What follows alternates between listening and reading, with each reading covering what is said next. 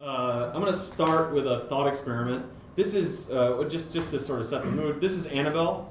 Uh, she's a member of an engineering team. She's responsible for programming her company's autonomous vehicle model, um, and she knows that at some point in time her autonomous vehicle will be in the kind of scenario that is sometimes talked about in the popular media and in ethics scenarios where it has to make a decision or be programmed to do something um, to, to elicit some behavior to choose between harms. Now, human drivers can't do this. When we confront harms in accident scenarios, we just freak out and beep the horn or whatever.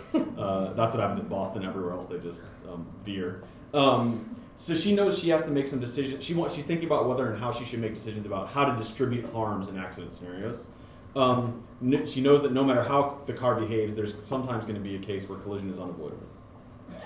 Now, um, she's not interested in any way about what's best for her company's bottom line. She really just wants to do what she's obligated to do, all things considered. She wants to do the ethically right thing. So you can see this is a thought experiment.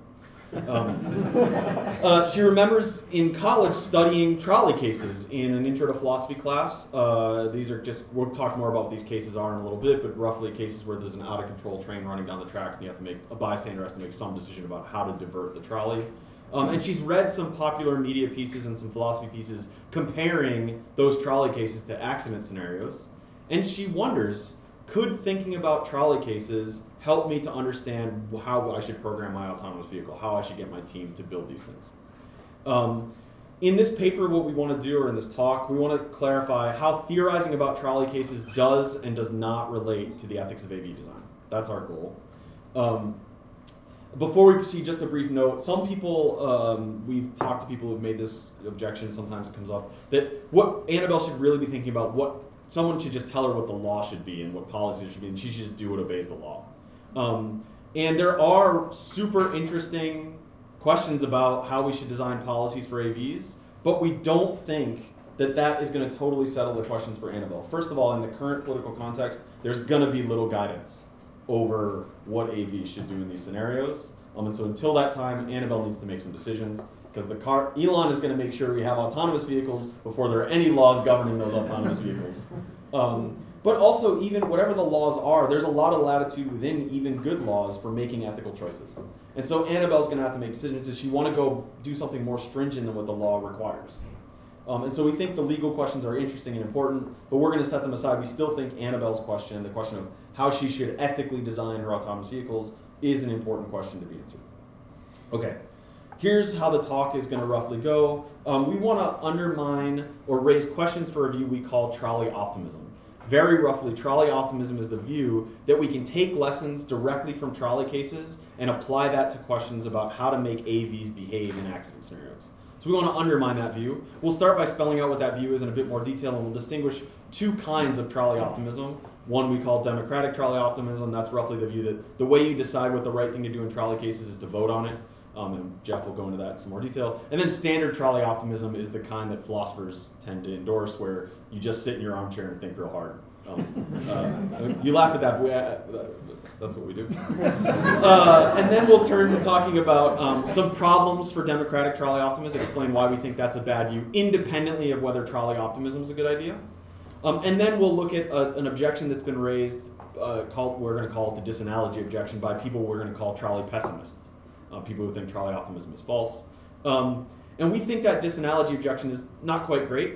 Uh, so then we'll turn to a different grounds for trolley pessimism, the one we think is actually right, which we call the technological objection. Um, I'll go through that in some detail, and then I'll take up a few objections, replies, and implications. Um, but for the talk about trolley optimism, I'm going to turn it over to Jeff.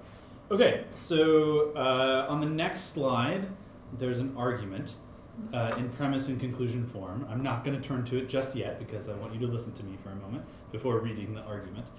Um, but uh, importantly, um, the argument that you're about to see, uh, we think captures um, in a kind of in kind of precise detail what what we're calling um, uh, trolley optimism. So trolley optimism, as we understand it, just is subscription to uh, the argument that I'm um, about to unveil. But again, the the rough idea, and it's okay, I think, to work through the talk mostly with the, just the rough idea in your head which is that uh, trolley cases are such that we can use them to more or less directly settle questions like the question that confronts Annabelle.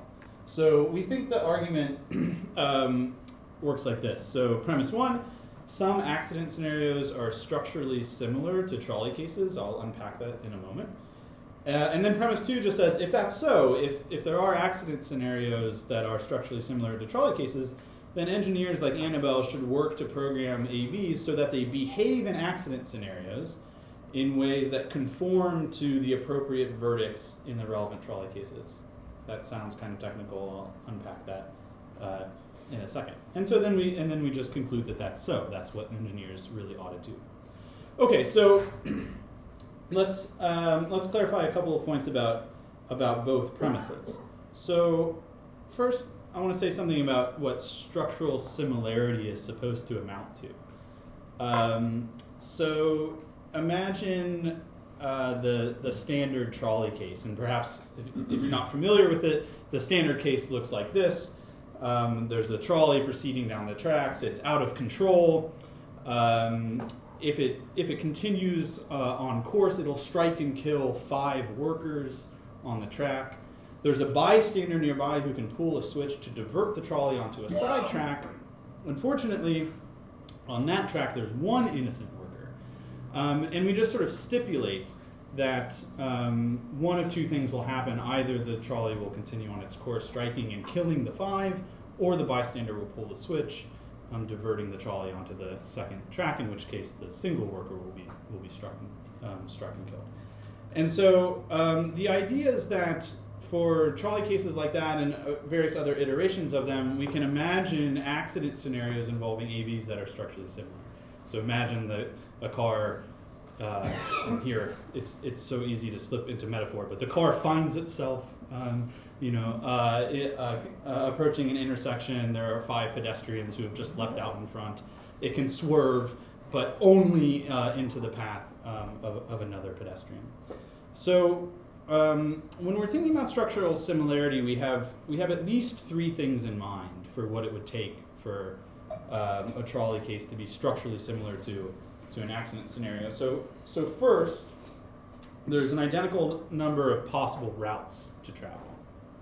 So in the two cases I just uh, offered, we have two routes. Uh, second, the moral consequences for each route traveled are the same. In the one case, five innocents are killed. In the second case, one innocent is killed. And then third, um, sort of the way that that happens is the same. That is, um, those outcomes are produced in roughly the same causal sort of way. Um, to clarify that, imagine a more complicated case. Um, this is, I think, this will be the last um, sort of case that we march through because, while fun, the details I think don't matter very much. But another famous trolley case that you might be familiar with um, is a case in which um, the bystander no longer has a switch. Um, to prevent the deaths of the five, they can um, they can act only by pushing a very large person in front of the trolley. Um, and if they do that, the trolley will strike and kill the large person and derail. Okay. Um, the bystander herself is not large enough to, to sacrifice herself. Uh, imagine. And it, okay, and so again, we can imagine uh, it'll be a more complicated case but we can imagine an, um, a case involving probably two autonomous vehicles that are governed by the same network. You can imagine sacrificing one vehicle to prevent another from striking and killing five. So that's the, the kind of idea we have in mind when we talk about the, the causal sequence. Okay. Um, so much for, for premise one. Okay, so premise two is intentionally intentionally broad. Um, it's intentionally capacious in the sense that um, we want all trolley optimists to be able to sign on to it. And then different versions of trolley optimism will be distinguished according to how they understand uh, premise two. So premise two says that um, it, um, if we've got these structurally similar uh, cases, then we should uh, work to program the AVs so that they behave in those accident scenarios in ways that conform to the appropriate verdicts in the relevant trolley case. So what is um, conforming to an appropriate verdict. Okay, this, this is the question that trolley optimists will disagree with each other um, about. So to, um, to explain that in, in some more detail, let's distinguish, as John alluded to earlier, between what we're calling standard trolley optimism and democratic trolley optimism. So standard trolley optimism is, um, as the name suggests, I think what you would expect um, a trolley optimist to think. They just think what you do is you think about the trolley cases, you figure out what the right answer is. So standard trolley case, should we should we pull the switch or not? Should we push the large person or not? And then for engineering autonomous vehicles, we just make the car do what the trolley would end up doing if the person if the bystander was acting correctly. Right? So you just take the correct verdicts in trolley cases and program accordingly. So maybe we we just ask moral philosophers. We ask um, uh, the greatest trolleyologists. We just call Frances Kamm up and say, you know, like, what do we do in this case? And she tells us, and then we and then we program the cars accordingly. Okay, but we think there are other ways to understand um, the use of of uh, trolley cases to settle questions like Annabelle's, and, and we want premise two to capture these as well. So consider what we call um, democratic trolley optimism. And this view is distinguished from its um, standard, standard cousin by offering um, a different set of verdicts to which we should attend.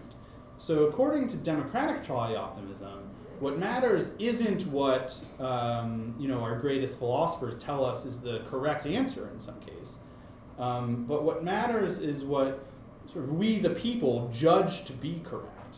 So um, the rough idea here is that conformity with the appropriate verdicts would mean conformity with a group with group preferences about um, uh, about what uh, what we ought to do in the trolley cases. So we uh, sort of find out what we prefer and then make the cars conform with that verdict. So this is um, a less familiar idea, um, but one that ought to be wrestled with. So I want to we're going to start digging in here. So um, we're going to begin by illustrating this idea a little further and then raising some objections that are particular to the democratic um, variant of trolley optimism. Okay. So um, the democratic variant is best illustrated um, via some work that's grounded um, in part in data collected by this online platform called Moral Machine. Some of you might be familiar with this. Moral Machine uh, is a is an online platform. It's a website run out of the MIT uh, Media Lab. Um, and according to its creators, the website is designed um, for for two purposes. I'll just quote here. This website aims to take the discussion of now I'm editorializing uh, of autonomous vehicle ethics returning to the quote. Further, by providing a platform for one, building a crowdsourced picture of human opinion on how machines should make decisions when faced with moral dilemmas, and two, crowdsourcing assembly and discussion of potential scenarios of moral consequence. So what happens when you um, uh, when you visit the Moral Machine website is you're presented with a with a series of cases that that look like this. Um, so in this case, we see that the, uh, the car is uh, traveling down the road. Uh, it has a certain number uh, and composition of passengers in the car, uh, and it, uh, if it continues un- un- uninterrupted, it'll strike and kill these pedestrians, or it could swerve into this concrete barrier, thus killing the occupants of the car. And you're asked, what should the self-driving car do? and you click an option and then you're presented with another um, another case. I think in the standard um, version of this, you're presented with seven cases, um, and the, the website is collecting data about user preferences. Now, the second purpose, which I'll return to in a second, again, was to crowdsource assembly of these things. So there's also a function on this website where you can go build your own cases, and I'll talk about the variables um, open to you um, when you do that uh, in a moment. Um, so what what the what the exemplars of the democratic trolley um, uh, optimistic approach have in mind is that we can use data like that correct, uh, collected by moral machine to sort of settle um, the, the question that confronts Annabelle um, without wading too deeply into the into the technical side of things. Their idea is that um, we get this wide range of data. I can't remember in the latest Nature article. I think they report that they have like 40 million, um, uh, 40 million um, um, users um, for which they've collected data. So the idea is we'll build a preference model for each individual, and then we'll aggregate them so that we model our group preferences. And then we'll just use that model of our group preference to, um, to settle driving. And again, the spirit of this is that we're kind of vote, we're like thereby voting um, on, on, on how um, questions like Annabelle's uh, should be should be settled. Okay, so we think that's not a very good idea. Um, and some of the, um, we, we have sort of two sets of objections. Um, some of what I'll say is uh, really targeted at the use of moral machine uh, in this context, but we also think there are um, reasons to be skeptical of um, of a democratic approach, whether it makes use of, of the moral machine site or not. So let's start with um, let's start with the first set of objections, according to which um, we should really be very cautious about um, the idea that it's morally permissible to use the data collected um, via the moral machine platform in the way that these researchers have proposed. So uh, first, we're worried that at the data collection stage, there are variables, there are problematic variables um, present um, in the case. So um, when you're when you're building um, cases of your own, uh, you're you're presented with this screen. This is where you're allowed to choose the characters who will star in your tragic play. Um, and what these variables represent, uh, I always forget to remind myself, but it's man, woman, boy, girl, old man, old woman, large man, large woman. Notice that, that those are all gendered. Now, for some reason, we switched to sex. This is just how they label them. Um, male exec, male executive, female executive, male doctor, female doctor, male athlete, female athlete, pregnant woman, homeless person who has neither sex nor gender, uh, criminal who has neither sex nor gender, baby, dog, cat. Okay, so these are the options, and um, so these are all the variables that you'll see present, at least for the for the figures. There are other variables sort of in how the car drives, but these are the, the variables with respect to the characters. Okay, so first worry, um, some of these variables are clearly morally irrelevant, right? Just just straightforwardly, right? Like body shape is not morally significant um, in this context. Maybe there's like some odd context where it might be morally significant, but certainly not this one, right? Um, but um, unsurprisingly um, and depressingly, um, people have views that uh, correspond to body shape, right? Whether they hold these views consciously or not. So we should expect that um, in the voting behavior of the users of this platform, we'll see um, a sort of bias toward um, a certain body shape or a certain sex or a certain gender, um, you know, criminality. Um, but of course, we don't want the morally irrelevant things to govern the downstream um, uh, driving behavior uh, uh, of our of our of our robots. Um, so so long as there are um, so long as there are variables in there that are both morally irrelevant and we have preferences about, we're worried about um, um, operating in this way. Uh, then further uh, at the at the modeling stage where we're like taking people's clicking behavior and then trying to build a preference model as a result of it, we're worried about this too. So here, a, a simple reason is just that we don't think we're in a very good position to take people's clicking behavior in this context to be very good evidence of their preferences. Um, and that's because there are, um, I think, we think like pretty good reasons for people to click in particular ways um, that, that, that, that really aren't um, revelatory of their preferences. So for one thing, we've both been in classes where instructors will have a class vote and then um, we'll just proceed through the through the cases according to vote. So there, we're probably representing no individual's um, preference. I've gone through this where I just want to see um, lots of cases, and so I just kind of like click through and I think like, what's going to happen next? Will there be five cats in the car and like three dogs and a and a criminal uh, in, in, the, in the crosswalk. That's a case. Um, and then um, also, like maybe more problematically than those first two points, it's impossible given the way the experiment is now set up to register indifference. So the only way you can proceed to a new case is to select is to positively answer the question. Um, what should the what should the self-driving car do? You have to answer. Should it kill the five cats or the three dogs and the criminal?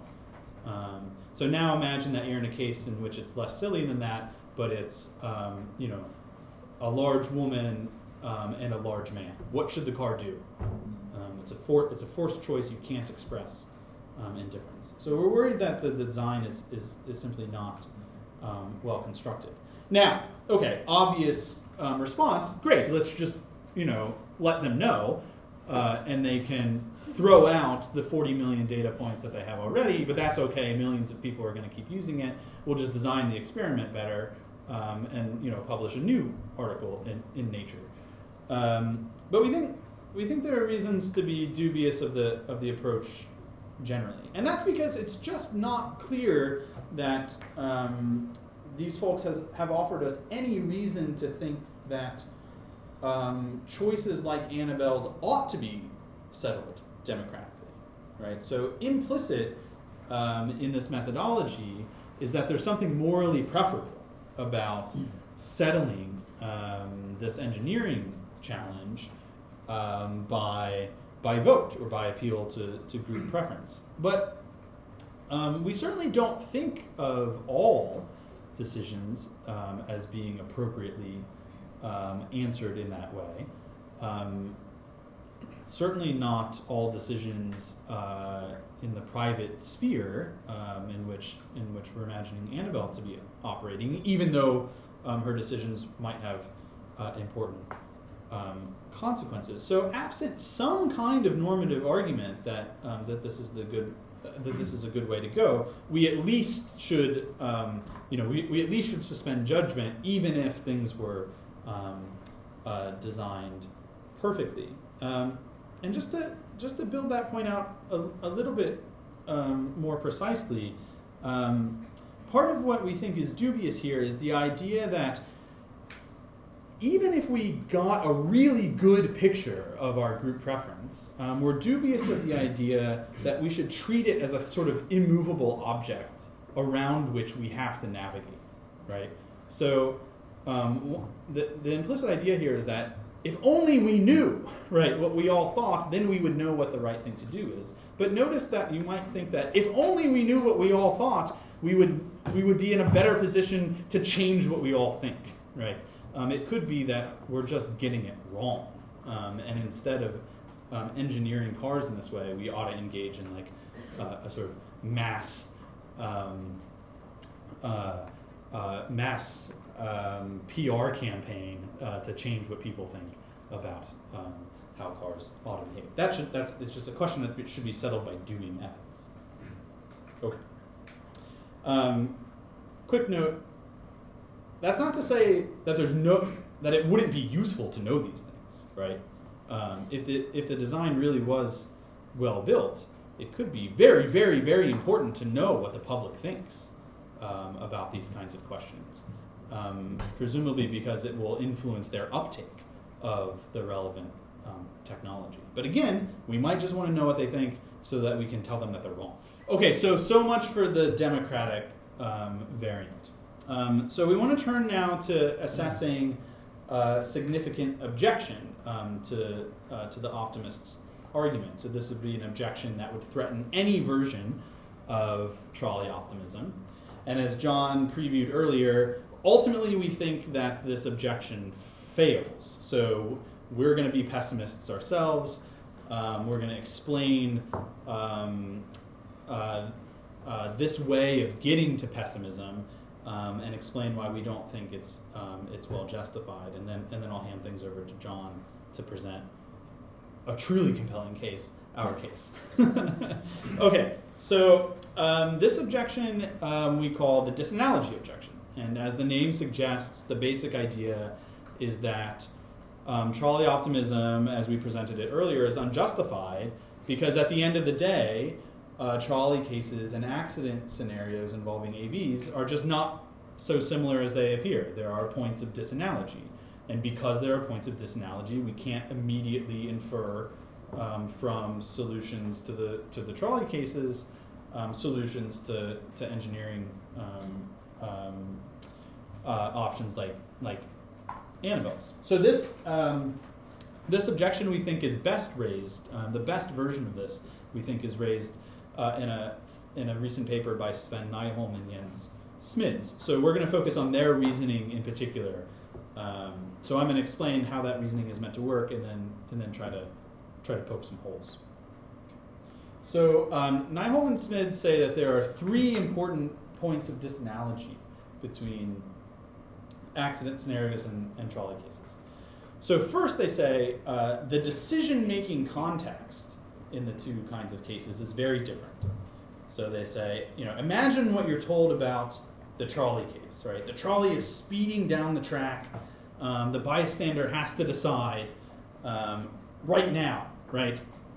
If the bystander doesn't act, the trolley will speed by and kill the five, right? So um, you have to decide immediately, Nyholm and Smids. That's not true in Annabelle's case. Um, Annabelle is deciding prospectively about how the car will behave in future scenarios that it's not yet in. It's not like she has to code right now, um, or the you know the the car will hit the five pedestrians and not swerve to hit the dog. Um, no, she's deciding um, about this future behavior. Okay, return to the trolley case again. Um, they say um, that decision making is happening in isolation. The bystander is right there by the lever, all by herself. Not so with Annabelle. She's a member of a large team. Um, and lastly, this is supposed to be the sort of the last support for the idea that the, the decision-making contexts are disanalogous. Uh, in the trolley cases, we have a narrowly circumscribed set of information available to the bystander, right? All they know is um, basically what I've told you, right? Um, they have very limited information. It's just about the the outcomes in terms of who will die. Unlike Annabelle's case, they say, um, in principle, Annabelle can collect whatever information she pleases um, uh, is pleasing to her um, about uh, that could inform her decision. The bystander is not in that kind of case. So the decision-making context, they say, are disanalogous, and this threatens the optimist's position. Second point of disanalogy is that in trolley cases, issues of moral and legal liability are typically stipulated away.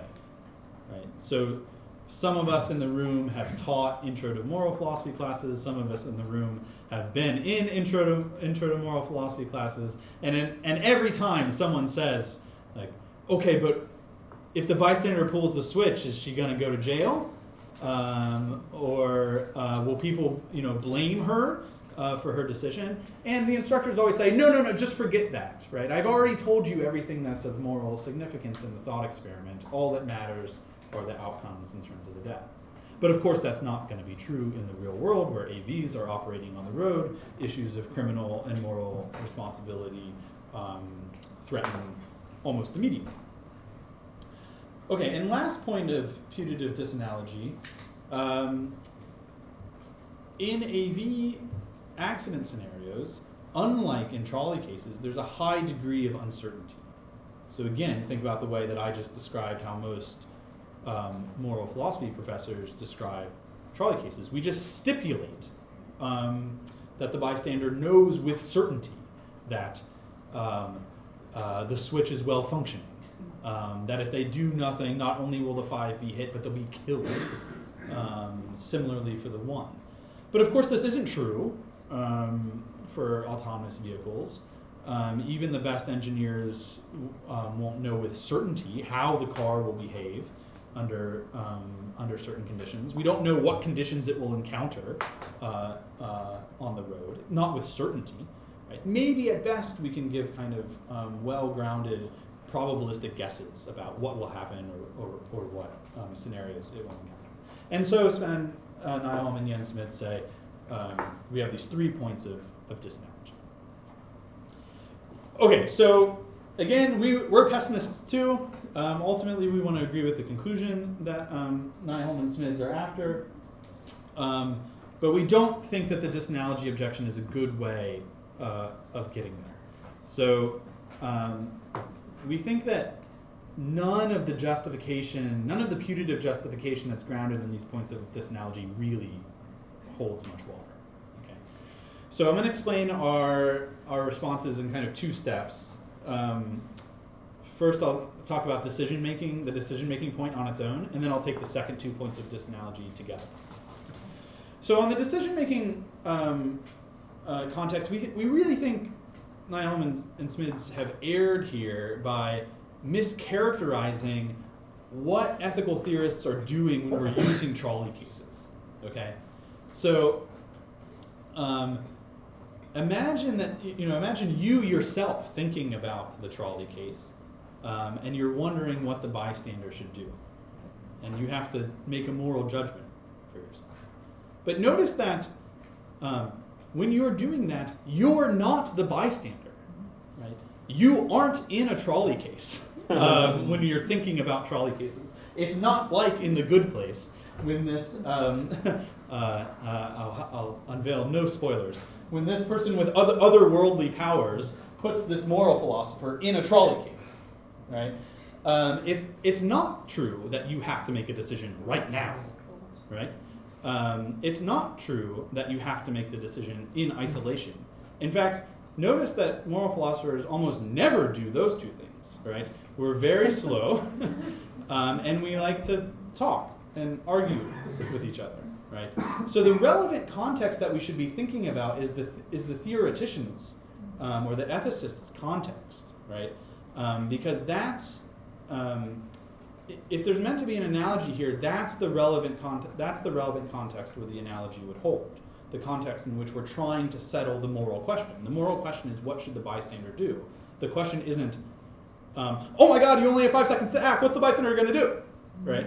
Um, okay. So we think that um, there's just a kind of mistake um, being made um, in their appeal to the to the to the difference in decision-making context. As John will make clear, we do think that there's something really important about Annabelle's decision-making context, but it has nothing to do with the um, with the evidence that Nyholm and Smids offered to, to support that idea. Okay. Okay. Now take li- let's take liability and uncertainty together because we think a, a, the same response um, is adequate here. Nyholm and Smids are definitely right that in typical trolley cases, um, we're stipulating away issues of legal and moral liability, and that we're stipulating that the outcomes are known with certainty. But at the end of the day, we think there's nothing special about trolley cases that requires either of those things. So trolley cases are thought experiments that are designed to test moral hypotheses. So um, one way about thinking about the relationship between the standard trolley case I described and the large man case. So you can think of the large man case as testing this hypothesis. Um, the, the bystander should always act so as to minimize the number of deaths. It seems like a plausible um, first pass about what explains why she should pull the switch in the first case. Okay, let's test that hypothesis. Um, is it really the case that the bystander should push the large person and kill them in order to prevent the deaths of the five? Most people think no. Similarly, you might think that um, issues of legal liability might make a moral difference in one of these cases. Okay, design a trolley case in which you introduce a variable of legal liability. You might distinguish from the first trolley case, the standard trolley case, a non-standard trolley case in which it's just the same except the bystander is threatened with, with criminal um, charges. You might wonder, does that make a difference? Similarly, we think so far as the methodology of these cases is concerned, it's perfectly okay to introduce uncertainty, right? And again, what you're doing there is testing a new moral hypothesis. Does it make a difference if um, the outcomes are known with 80% certainty as opposed to 60% certainty? Um, and we think this point basically generalizes, um, which is why we're very skeptical of any version of the disanalogy objection. In principle, these thought experiments are highly flexible, allowing us to introduce um, maybe any number of variables that we like um, that that we think we, we might like to that we might like to test. Okay, so um, fear not, pessimists. Uh, a, a, good argument for pessimism uh, comes now. Hi everybody, back. Um, uh, so Jeff, so far in the talk, what we've gotten to is why everyone's wrong about the ethics of AVs. Like that's what our talk's meant to capture. The optimists are wrong. Um, well, we've heard, yeah, we've heard why the optimists are wrong in terms of at least the democratic version. We're going to give an argument for pessimism, but we heard also why the pessimists are wrong. They, the points of disanalogy they mentioned just don't do the work that they think they do. So why should you be a trolley pessimist? Well, the case for trolley pessimism that we want to build rests on an understanding of the underlying technologies that power autonomous vehicles. And so I have to give a quick primer on the difference between machine learning algorithms and traditional algorithms. So an algorithm is just a mapping of inputs to outputs. It's a set of instructions to tell you how to get from some input to some output. Um, in traditional algorithms, those used until recently for pretty much everything, um, all those steps in the input to the output are specified by hand, which is not to say they're deterministic, but a programmer knows how you're getting from step A to step B to step C for every step of the process to get your output. Um, so a, a, simple example of that would be like an adding algorithm. I think I'll talk about that on the next slide. But it just says like whatever the, whatever numbers the user inputs, sum them and, and output the sum. Okay. Um, so that's this. Uh, so that's the traditional approach. Um, there are many simple programs that would illustrate this approach. Uh, th- that's sort of how, outside of people who are thinking about this stuff now, and even some of them, this is how everybody thinks of programs. Like people don't really have a paradigm for thinking about how machine learning works, and I think we think that's part of the reason some people have been led astray to become trolley optimists, and we'll get to that. So when it comes to um, machine learning, the way it differs from traditional algorithms um, is that instead of coding in the steps from input to output, what you do is you take this thing called a machine learner and you give it a bunch of data and you say which kinds of outputs you like from that set of data. Right? And then what it does is it writes its own algorithm that generates outputs of that type for inputs of that type and can then extrapolate extrapolate to new cases. So um, I think it's really useful to think of this a lot like dog training. So you, it would be amazing. I wish this were true. If you could get a neurosurgeon to just like wire in word commands to actions in your dog, but you can't. So what you do is you like mold their behavior and then you reward them, and you do that in a lot of different contexts. Um, and you hope that the algorithm that they output is something like hear the word sit and then do an action. You know that doesn't always happen a lot. When if you read dog training manuals, that make don't make make sure you don't lift your head when you say sit, because if you do that, your dog might be latching onto this behavior um, and not the word. Um, so machine learning is like this, a simple case of spam filtering. This is a highly idealized explanation of it. But you get a bunch of spam emails and you get a bunch of good emails and you tell the computer these ones are spam and these ones are good. Um, and then you let it write an algorithm for checking new emails and labeling them spam or not. And then users can they can basically reward the spam filter, good spam filter, by marking something as spam or not, or telling it was wrong when it marked it as spam when it wasn't. And so that's how you that's the paradigm of machine learning. Think dog training. Okay. Um, so traditional programming, specifying the inputs and outputs by hand, um, uh, machine learning, you're training, you're doing dog training. Now, at, uh, at first glance, you might think machine learning seems like a terribly inefficient way to program because it's so hard to ensure the. Uh, it seems like it'd be so much better to just tell it which behaviors you want exactly. But it would be impossible to code many applications in the traditional way, um, including spam filtering if you want, go home tonight and write down a set of rules that you think you could tell a computer to do that would identify all, reliably your spam emails as spam. So you might get a good first pass. If it's got random uppercase and lowercase letters, mark it as spam, and you'll do pretty good for that. But spam gets more sophisticated. You would not be able to handwrite all the rules for a spam filter, or you can try. Um, uh, but we can solve that problem with machine learning just by throwing tons and tons of training at it. Okay. Now, when it comes to AVs, they will be, in a deep sense, powered by machine learning. Um, you cannot have an AV without machine learning uh, and only using traditional algorithms. For now, at least, in all the visual detection systems, all object recognition that's done by machine learning, by, by sort of autonomous vehicle sensors, is programmed by machine learning. Um, it's true that many car manufacturers use traditional programming to translate that input data from the sensors to behavioral data, although some car platforms want to do the whole thing from the ground up by just doing training. But there's no escaping the machine learning element in autonomous vehicles. You just can't handwrite the, the relevant kinds of um, sensor detection things for object recognition. Um, that's one of the big areas where machine learning helps. So we're stuck um, with machine learning and autonomous vehicles. So don't think of them as being purely in the traditional algorithm paradigm. Um, now, the fact that machine learning is central to AV technologies has important implications for the ethics of AV design. So, so as a first lesson, um, some people in the literature, um, Patrick Lin, an example, emphasize the importance of focusing on accident scenarios because they think that like, well, you have to code for every scenario, so you'd be negligent not to, even if it doesn't happen very much, you'd be negligent in not programming for accident scenarios. But that's just uh, not understanding the paradigm of machine learning. So all you need to really understand about this graph is that everything under the curve is that's every scenario an autonomous vehicle could be in. The probability tells you how likely it is to be in that scenario. And the way you're going to program this doesn't have to be this way. Is you're going to provide a data set, a train, set of training data about what certain scenarios look like, and tell it what you want it to have, de- say, detected in that scenario or done in that scenario for simplicity. And then it's going to extrapolate from this data lake to every other point in this plot. And so it's not that you have to code for accident scenarios. You can, you could, you could put a lot of these things in your training data, but you don't have to, and it will make decisions about what to do. That is the wonderful part of machine learning. That's the reason it's a functioning technology. Um, and that's what we couldn't do. Like we couldn't possibly write an algorithm that covered all these things. Um, just turn randomly. That's what it would look like. um, so it's not. So just the first point is that once you're in the machine learning paradigm, you'll see that it's not a kind of negligence not to code for every scenario. That's just not a real option. Now that doesn't undermine trolley optimism. Um, it just sort of it doesn't it doesn't ground a case for trolley pessimism. What it does is sort of teaches us um, we should avoid the motivation of thinking we should be trolley optimists because we have to code for these scenarios no matter what.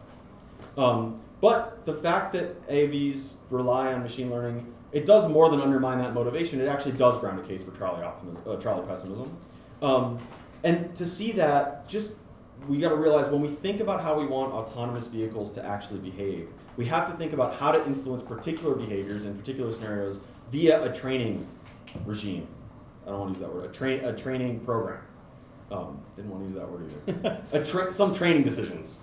Uh, and this gives rise to a whole host of questions about that are eth- they're going to be ethical questions that precede questions about how we should program AVs to behave in ways that mirror the verdicts in trial cases. So to just to illustrate this idea, it's useful to distinguish a variety of questions we might ask about the relationship between accident scenarios, trolley cases, and machine learning techniques. So here's four questions. Regime. How much of the training regime should be dedicated to dealing with explicitly with accident scenarios? So that's a question you could ask when you start thinking in the training paradigm. Here's another question. Let's assume we're going to include some accident scenarios in our training regime. How should we structure them? Should the accident scenarios in the training set look like the ones that are like trolley cases? And which trolley cases? All of them, some of them, which ones? Um, verdict. Should the verdicts in trolley cases be used to assign rewards or punishments to responses in accident scenarios? And then behavior. Should AVs be programmed to behave in accident scenarios in ways that conform with the appropriate verdict in similarly structured trolley cases? Now, um, the trolley optimist is focused on behavior, but the machine learning paradigm teaches us that we should think about these other questions as well. And notice that if the answer to the question, the first question is none, none of the training regime should include any accident scenarios, then the answer to all the other questions is no. If we should include none, then we obviously shouldn't struct, we shouldn't try to make them behave certain ways in accident. We're going to do what I just showed in that graph. We're going to let the training lake decide how to manage accident scenarios because we decided to include none in the training data. And we might answer regime that way. Um, why might you answer regime that way? That's a good question. Why might you think that the answer to regime is none? Well, let's go back to dog training for a minute. And let's say you want your dog to do lots of things. You want them to shake and sit and blah, blah, blah. But you're really concerned to ensure that the dog stays on command. Not just at home or in the dog park, but everywhere you might be. In order to do that, in order to ensure that behavior, you have to provide lots of dog training. Has anybody ever trained a dog? My dog, uh, when I taught it to leave it, thought leave it was a thing we only did in the living room because I'm an idiot and only trained her to do it in the living room. So when I tried it in the yard, she just ate the snacks that I left on the ground. So it was I had to rebuild a new training regime. Um, so you have to provide lots of training data. Um, and so, but realize that if you're spending, if you have limited time and limited resources, the more time you spend training one behavior, the less you can dedicate to other behaviors. Now going back to our our car, um, the same is likely true in the context of ensuring that an AV behaves a certain way in an accident scenario. If you want to get it right, in not just one trolley-like accident scenario, but all the ones you care about, you're going to have to dedicate serious training resources to achieving those behaviors. So you can imagine there just be two two training regimes. Um, and if you want to ensure the right thing in accident scenarios, it doesn't matter what the proportions are, you're going to dedicate, say, half your training regime to dealing with accident scenarios of a certain kind. But that could come at a deep cost. In the dog analogy, if I spend all my time training for stay, I might come home to a mess on the floor. And if I overtrain for accident scenarios in the autonomous vehicle regime, there could be trade offs with everyday driving functionality. Now, we don't know what those trade offs would be. It could turn out, it's an empirical question. We'd have to, well, hopefully, we don't do this given our views, but you'd have to actually build these cars and let them do things. But it could turn out that by overtraining for the right, the right responses in trolley like accident scenarios, they just end up in those scenarios more often. They're just worse at regular driving. Or maybe they're really good at responding in that way, and the frequency remains low, um, but you get more minor accidents. We, we have no idea what's going to happen when you try when you mess with the training regimes. Um, so that's why you might decide, or that's why it's a it's an interesting question or an open question whether what the answer to regime is. How much of your training regime should be dedicated to accident scenarios?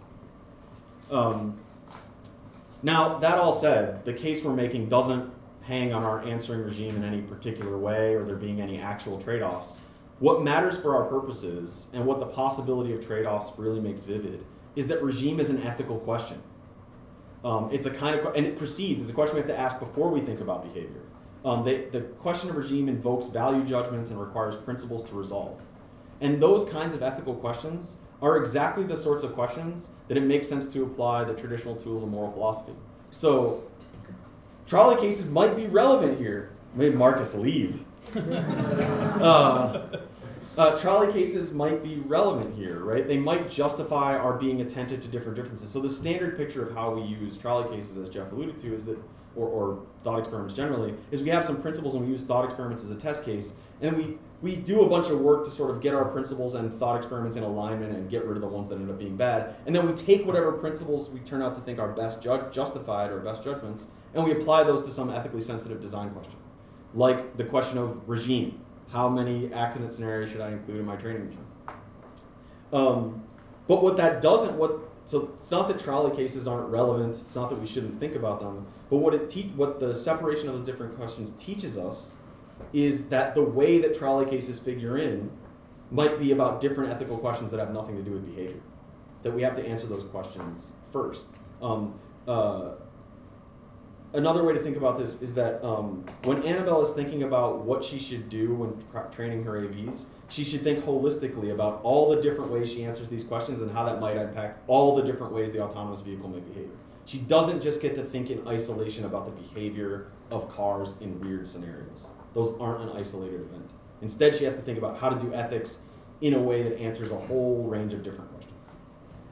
So what the optimist wants us to do is to transfer our judgments about thought experiments directly to a specific issue, to accident scenarios, and say, and they say something like, we're just missing something important if we don't do that. And we get the temptation. Like imagine an AV, Annabelle listens to our talk and she goes, oh, I'm going to do just ethical theorizing. And then the first thing that happens is her car gets in an, in an accident scenario that looks a lot like a trolley case, um, and it veers away from the one and kills the five. And we go, well, see, she should have paid more attention to accident scenarios. She really should care more about those. And the answer to that, should she have done that, is no. she should not. And to, to explain why, let's think about it from the point of view of how moral philosophers think about these things. So let's assume after some serious theorizing, we actually don't think this is the right principle, but let's assume that we think about all the trolley cases, we talked to Frances Kamm for a long time, and we settle on this principle maximize lives saved. Now you might think, maximize lives saved teaches us that Annabelle should have programmed the car to veer to kill the one instead of the five. But that is not what it entails. Given the different questions, maximize lives saved might tell us to favor design one, because that's really the way you maximize lives saved, and it's just an unfortunate consequence that sometimes it's going to be in a rare scenario where it kills five instead of one. But that just given the nature of uh, autonomous vehicles and their reliance on machine learning, there's just no other option. There's no separating out the accident scenarios from the other behaviors. So the lesson we're, lesson we're after is that just since there are ethical questions that precede and are in principle answerable independently behavior, the fact that trolley cases are structurally similar to accident scenarios doesn't provide any reason whatsoever to program AVs to behave in ways that mirror appropriate verdicts in those cases. If the answer to behavior is yes, which it could still be, that we should focus on some trolley-like accident scenarios and make their behaviors look a certain way.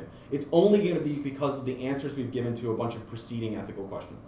So the process to think about this is we take our cases and thought experiments and ethical principles, that informs judgments about training and all these other questions, and then that leads to some judgment about what the right behaviors are or what the behavior should be. Okay. So that's the basis. That's when you take machine learning paradigms seriously and see how they, the role they play in autonomous vehicles, you see that, or we think you see that, you should be a trolley pessimist. You shouldn't go directly from, as the optimist does, judgments about the trolley cases to behavior. And I want to just turn to some brief objections um, in the time that's left. Uh, two kinds of objections you might raise. One kind of objection is technological. It just says you don't understand machine learning, Jeff and John. Um, or if you knew how smart us programmers were, you'd realize we could solve your problems. Um, and we'll take that up a little bit. Um, and then the other one is just philosophical. We missed something on the philosophy side. So I'll talk through some objections in both of these areas. Um, so let's talk about technological objections. Um, so one thing you might say is that, like, look, if you had infinite training data, every computer programmer will, every machine learning computer scientist will tell you this is true. If you had infinite training data and infinite processing power, you wouldn't have to worry about this problem. You could have it do exactly what you wanted in every single scenario problem solved. So you really can make it do what you want in accident scenarios and not worry about what that means for everyday driving scenarios. That's true. You can basically see that because basically your training data just includes the whole population of things you want to do. Now that's obviously not a real solution because just I heard yesterday that Google has some word in there, octoflops, exaflops. They have 10 exaflops of data. Um, despite them having all that data, they don't have enough data to do this. It's that they have they don't have data over every training scenario, and they definitely don't have infinite processing power. They'll give it a few years maybe. But what the infinite training data response points to is a mechanism by which you might try to respond to us by saying, like, look, maybe there are some tricks within computer science that let you isolate the problem of accident scenarios and keep that problem distinct from the more holistic picture of the other things the autonomous vehicle has to do.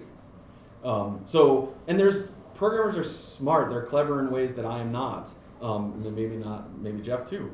Um, uh, they can make decisions about which type of learner to use, what type of training regime to use, how to how to compose training sets. They can manually reweight things in their Bayesian nets um, to get them to do interesting things. Um, they have this strategy called divide and conquer, which is that you take a problem, divide it into some problems, and then train for those sub problems separately.